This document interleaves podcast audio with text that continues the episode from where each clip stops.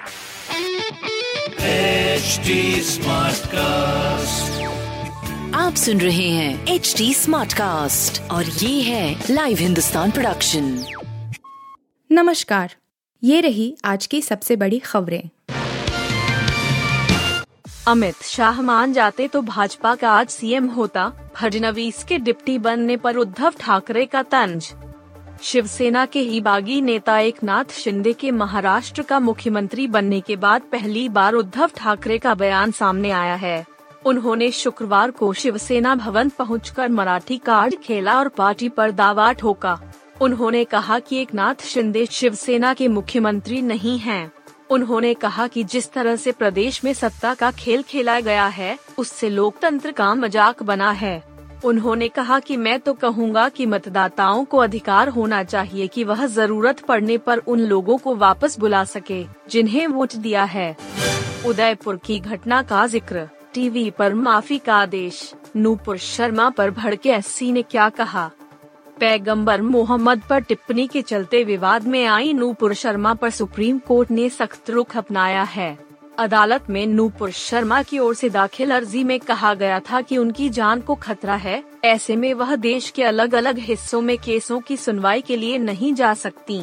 ऐसे में सभी केसों को दिल्ली ही ट्रांसफ़र कर दिया जाए। इस पर शीर्ष अदालत ने उन्हें कोई राहत तो नहीं दी, उल्टे सख्त टिप्पणियाँ करते हुए उनसे माफ़ी मांगने को कहा।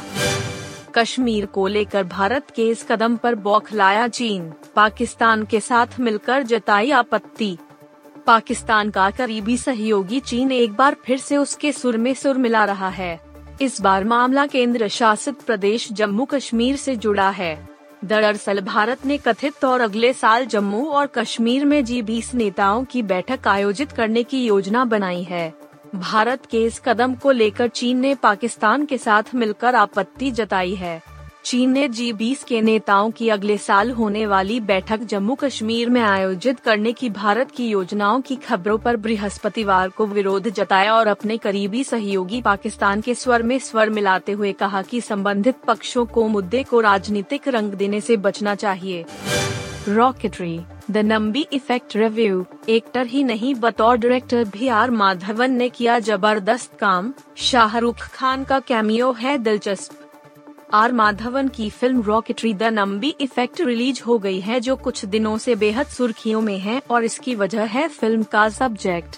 यह film ISRO, Indian space research organisation, scientist पर आधारित है, जिसने हमेशा अपने देश और साइंस को सबसे आगे रखा है। कुछ भ्रष्ट अधिकारी की वजह से उनकी पर्सनल और प्रोफेशनल लाइफ पर बुरा असर पड़ा। फ़िल्म को आर माधवन ने डायरेक्ट किया और लिखा है। वहीं उन्होंने फ़िल्म में एक्टिंग भी की है। आर माधवन के साथ फ़िल्म में सिमरन और कार्तिक कुमार भी हैं। फ़िल्म में शाहरुख खान का कैमियो भी है।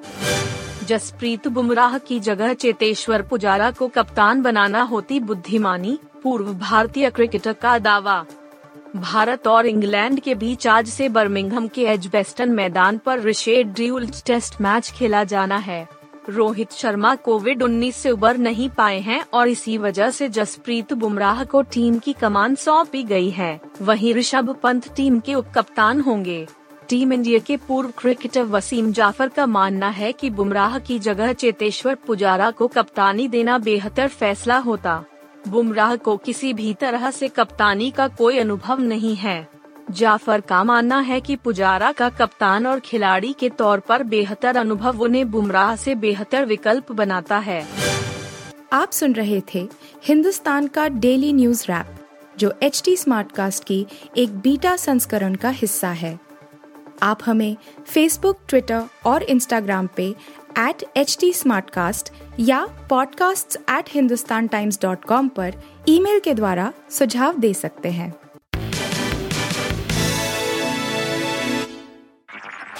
आप सुन रहे हैं एच डी स्मार्ट कास्ट और ये था live Hindustan production smart Smartcast.